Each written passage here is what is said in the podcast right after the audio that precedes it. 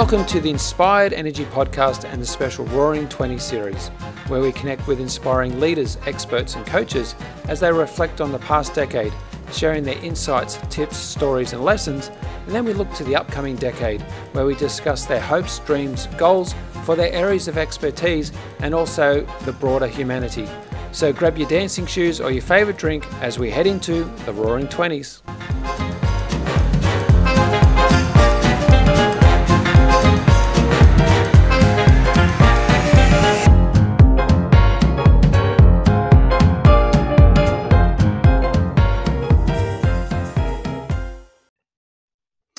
Hi, Mel. Welcome to the Heading into the Roaring Twenties podcast. Great to have you. How are you? I'm great. Thank you so much for inviting me to be a guest. It's such a pleasure to be a guest and not the host for once.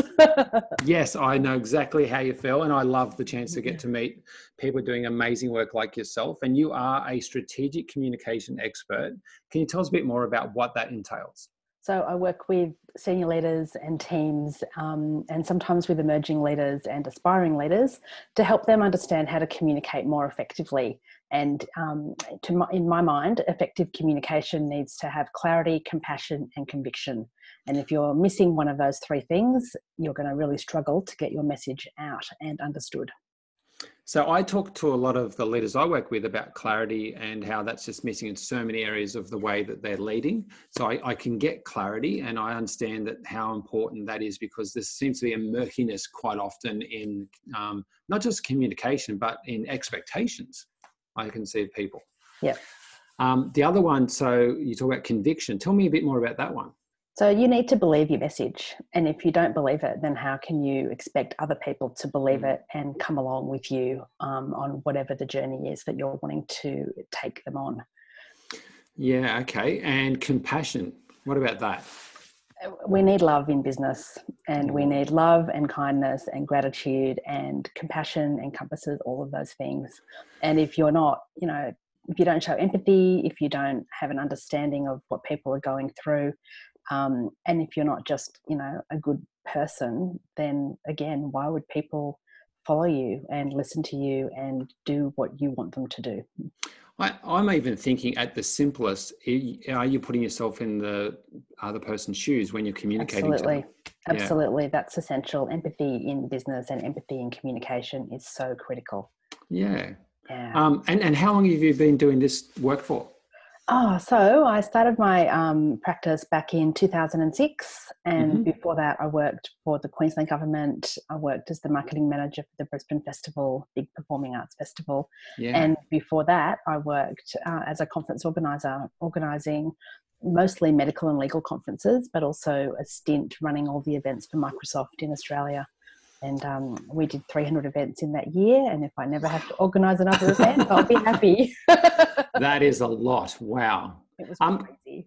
So part of these these sessions uh, are reflecting on the past decade. But before we jump into the past decade, because we're going back a little further there, uh, organizing all those events, you must have had some insights into people, into organization, into planning.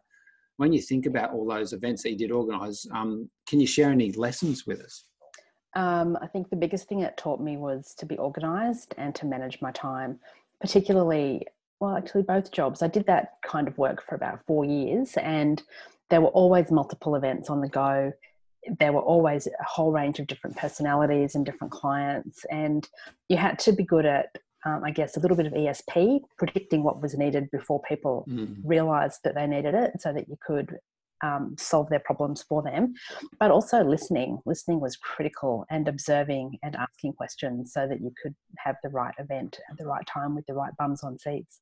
And that was in the 90s. So it was really when the internet was just starting. I remember um, I first started organizing conferences in 1996, and in 1997 we got the internet in our office, and that was a bit of a game changer. Yeah, and wow. then, it, and then towards the end of it might have been mid 1997, we went to an online registration system and I still remember the expression of complete joy on our, our conference manager's face when 50 registrations downloaded almost automatically and took the same length of time as it normally would take her to manually input one registration. Yeah, wow. Yeah, it was just phenomenal. And I, I mean, of course, things like uh, other online systems and social media and all those things that have happened yeah. since you, you know, back when you used to do it, I'm sure it was a lot tougher. Uh, it was just different and it, it was what you knew at the time. So I remember when, um, you know, when I was organizing conferences, we would have to print brochures to promote the event that we would then have to post out to our mailing list. Mm. And I remember thinking, this is just you know this is a bit of work but it's what you have to do because it's the only option. But older event managers would say to me oh i remember when we didn't have photocopiers and so we had to type things in triplicate. And i was there going oh my god that's just that just sounds so wow. carbon paper so you've got your copies yeah. um, and on typewriters and not word processors and computers. So then but now when i talk to event managers and say well we didn't have the internet for the first bit of time I was doing it, and we definitely didn't have any social media. And they look at me and they say, How did you promote your events? Mm. And then when I say, We didn't really even have mobile phones, they're like, How did you communicate with each other? and it blows people's minds. But that was only 25 years ago. Like, that yeah. was not a long time ago when you look at history. And so the way that communicate, the way we communicate from a, um, from a physical literal perspective has changed quite a bit, but the essence, you still need clarity, you still need conviction, you still need compassion, yeah. you still need to ask, listen, and observe. None of those things have changed. No, no, no. If anything, that's even more important now because we're bombarded with so many more messages. Uh, and, and leads us beautifully to the past decade, you know, 2009 through to 2019. You've been running your business, you've been helping people get their message out with conviction, with compassion, yeah. with clarity. Um, what are some of the, the real lessons that you think you've learned over that period of time? Oh, I've been thinking about this. 2000, this decade, I guess 2010 started out for me um, turning 40. So that was a bit of a, oh, what's happening now? but then shortly after that, my mum died. And then shortly after that, my dad died. And it was mm. both really unexpected. And what struck me and still just amazes me every day is how kind and incredible people can be when you're going through a difficult time. And, you know, it was the kindness of obviously my friends and my family who really helped um, my immediate family through that awful time, but it was also the kindness of strangers and, people and, and the kindness of my clients. Like I didn't mm. work for about, after my mother died, I just didn't work for six months. I had a complete and utter I just was so em- embedded in grief. I couldn't do anything. Yeah. Um, and my clients were just so amazing because I, I emailed them all and said, This is what's just happened. And because it was unexpected, I was in the middle of a whole bunch of different projects. Mm. And I said, I'm not available for at least three weeks and maybe not even longer. And they, so many of them came back and said, When you're ready, we're here. Um, yeah. You know, let us know if we, what we can do to help you and it was incredible. And those kindnesses, it, it really made me, um, it really made me realize how business can be when you've got people, when you've got love. Yeah. Yes. Yeah. And yeah. uh, you mentioned love before, and you talk, and that's you know, love can show up in so many different ways. And mm. to have clients like that, um, where showing that true care for somebody else, yeah, and, yeah. and and that flexibility, I'm sure they showed you at that oh, time oh, as well. Enormous flexibility. And then when I came back to them and said, "Look, I'm not actually going to be working until the end, until the new year, because I just need time to process this," and I had a holiday planned, and um, I had other things going on, and just their willingness to accept that and then to be there when I did come back. Like I didn't lose a single client over that period of time. And that was amazing to me. Well, I think that that's beautiful uh, around that kindness from them, but also mm, I think it's a mm, mm. reflection mm. of you and the type of person you are and the way you work with your businesses. So, um, I, and I can get in that already just from our conversation. Yeah. So, yeah. I mean that um, stuff. My father passed away a few years ago, and I I feel how you're you would mm. have been then because it's um, not that long ago for myself and i know what that was like mm, sure. mm. but i think the other thing is i was really honest and i'd always been very honest with all of my clients and with everybody i do business with and i've always been um, some people would say an oversharer mm-hmm. uh, and, but i just think the more you know about me then the better our relationship is going to be and the more yeah. likely we're going to work out quickly whether we're the right people to work together or not and Um, like I've got some clients, I've got a client who said to me a little while ago, I'm having a lot of issues with one of my staff members. There's something going on in her world and I don't know what it is. And she's not trusting me mm. with what's happening. And I said, okay, well, um, having coffee with her, let me see what I can elicit and encourage her to have a conversation with you. Later that night, I went out for a dinner with this with the, this same woman, and she said to me, she was just telling me all about this personal crisis, I guess, that she was going through in her personal world. And I said, Do any of your staff know about this? And she said, Well, no. And I said, Well, how do you expect them to be open and mm. honest with you when you're not sharing what's happening in your world, which is rocking your world in a really bad way, yeah. with them? And I said, You haven't got to tell them the nuts and bolts and all the gory details, but you should at least say to them, these are the key highlights of what's happening in my world right now, or the lowlights, as it yes. was. And this is why I'm a little bit distracted. Yeah. Um, because the more you know each other, the more you'll work more effectively together. Because mm. people do business with people they know, love, and trust. Yeah, I, I, totally agree with you. And I think it links beautifully to your key message around compassion and, and understanding each other. And we can't lose sight of the fact that we uh, people and that you know we connect with people and we understand that and build that um, those relationships. So um, i mean certainly uh, great feedback to her as saying how can you expect someone to open up to you if you're not opening up to them? Mm. yeah exactly. And you don't need to and you know i do a lot of work with people to help them um, expand their digital footprint and to be more active on linkedin in particular. Mm-hmm. and i say to my clients you need to be sharing personal stories and you need to be sharing parts of your personality. And it always surprises me when people come back to me and say but i keep my personal world and my work world completely separate. Yeah.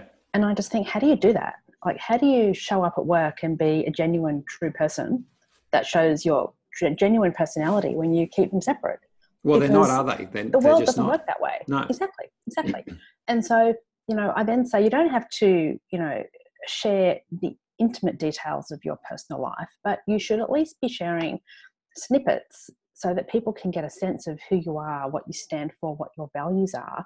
Because if you don't demonstrate your values in particular, and not mm. just talking about them, but how do you live them, then younger generation aren't going to want to work for you younger generation aren't going to want to buy from you they won't want to volunteer with you or invest with you because they don't they won't sense this connection and this interlocking of values which is what yeah. they're looking for so if a leader or if anybody is really resisting that opening up to be themselves and to share a bit about themselves to um, you know build those relationships, but they're really resisting that. What do you think is a really good way to help them start to move that forward and, and to shift that?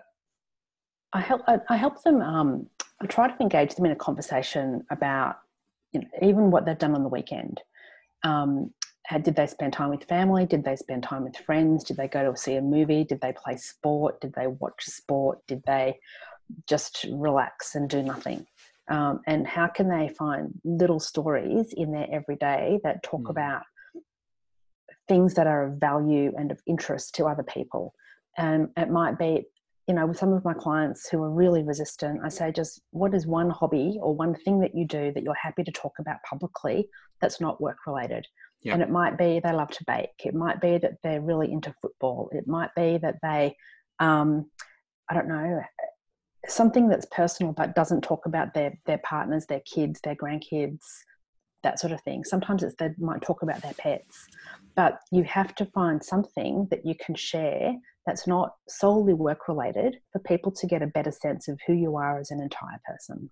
Yeah, I, I think that sort of stepping into it a, little bit because I think that's the fear, isn't it? People think, oh, I mm. have to open up the whole sort of no. of my whole life, and it's actually just about let's just um, provide a little bit, a little bit like that. I went and saw the new Spider-Man film or something, whatever yeah. it might be. Yeah, yeah.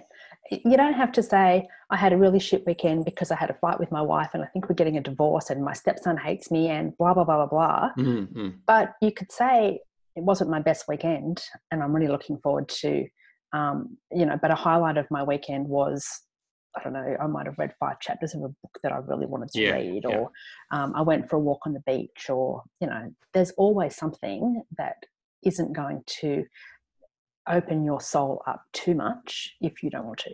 Yeah, great.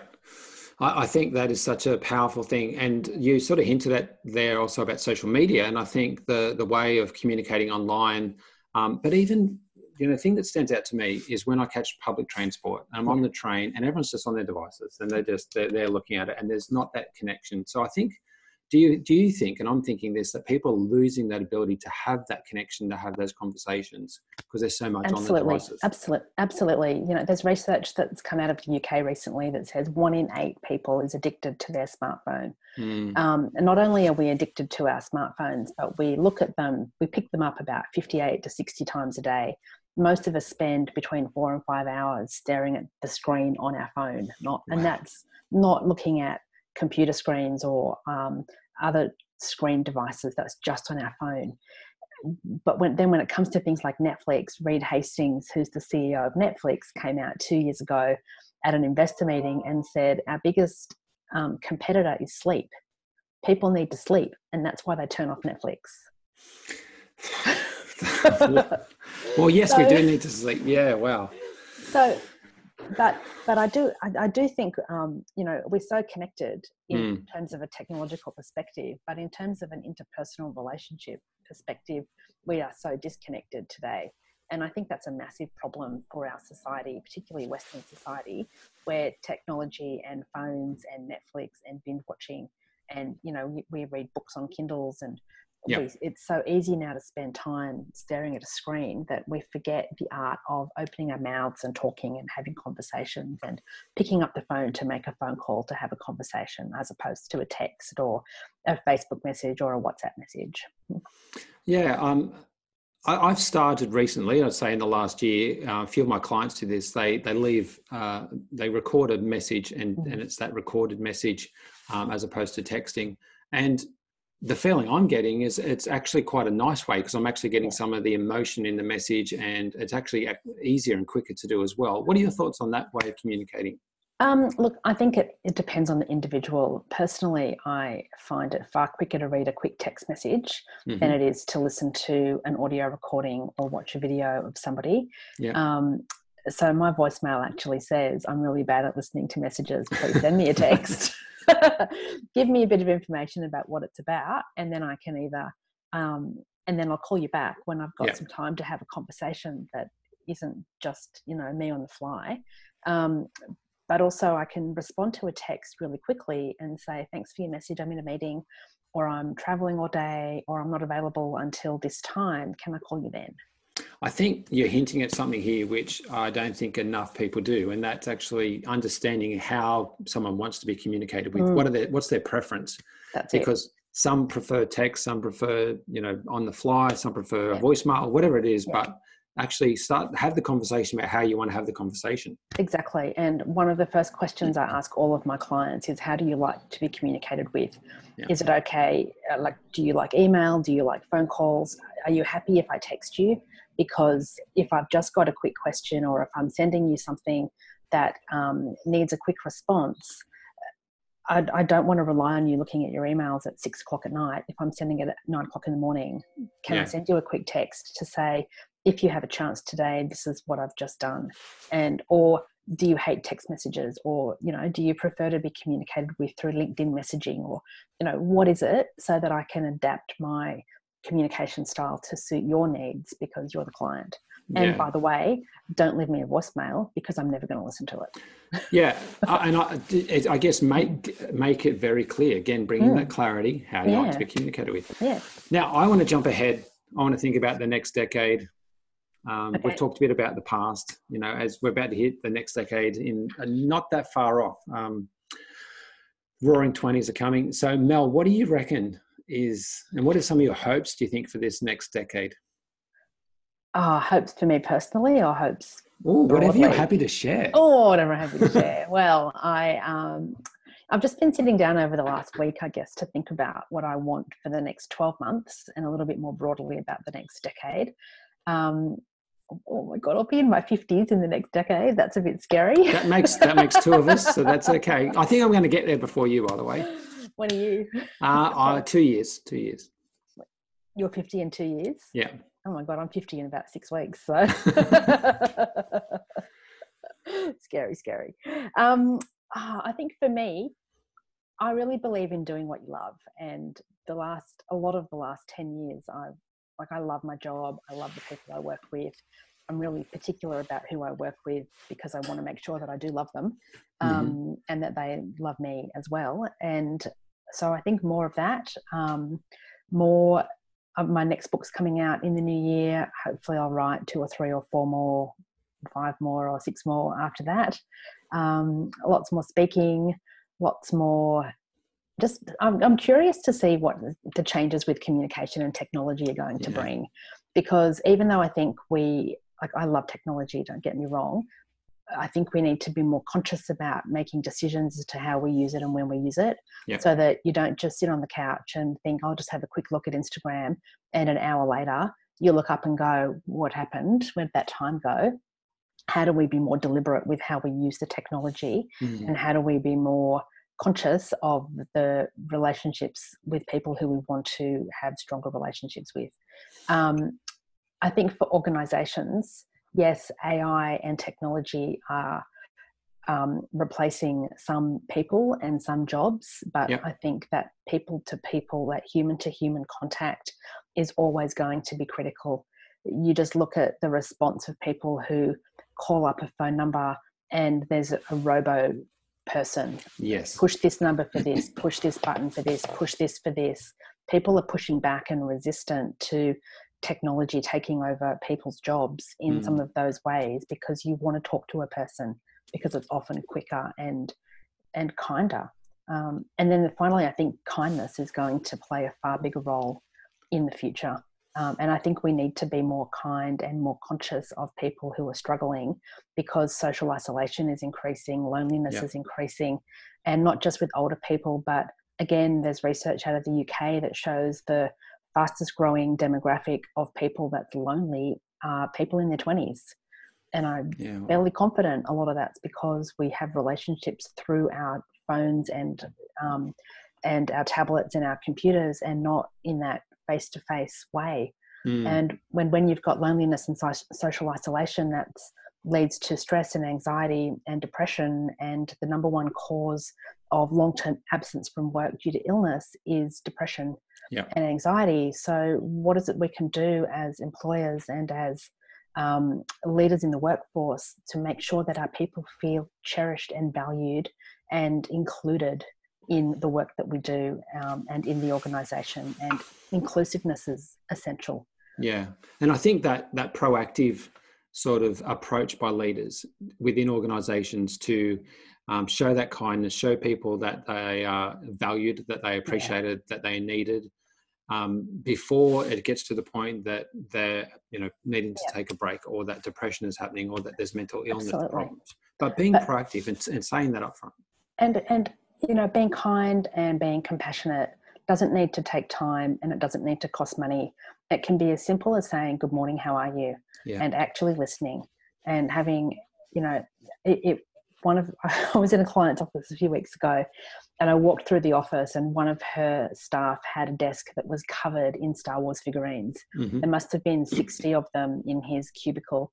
And it was pretty obvious by looking at that, even for someone who's never seen a Star Wars movie, what he was into. Yeah. And so it would be very simple to have a year's worth of conversations with him because you could just ask a question about a different figurine every time you walked past or every morning or every evening.